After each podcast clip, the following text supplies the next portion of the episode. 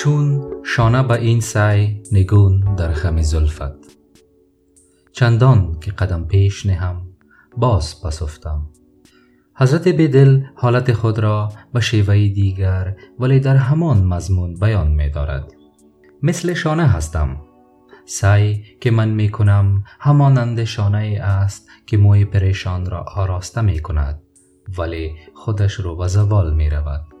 هرچند قدم به پیش می گذارد در حقیقت دوباره به عقب رفته است.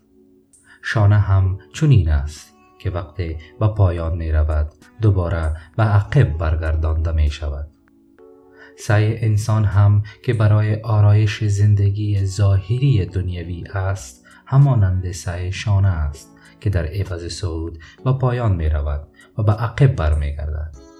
پس در فکر اندیشه و عمل برتر در قله های بلند انسانیت باشیم.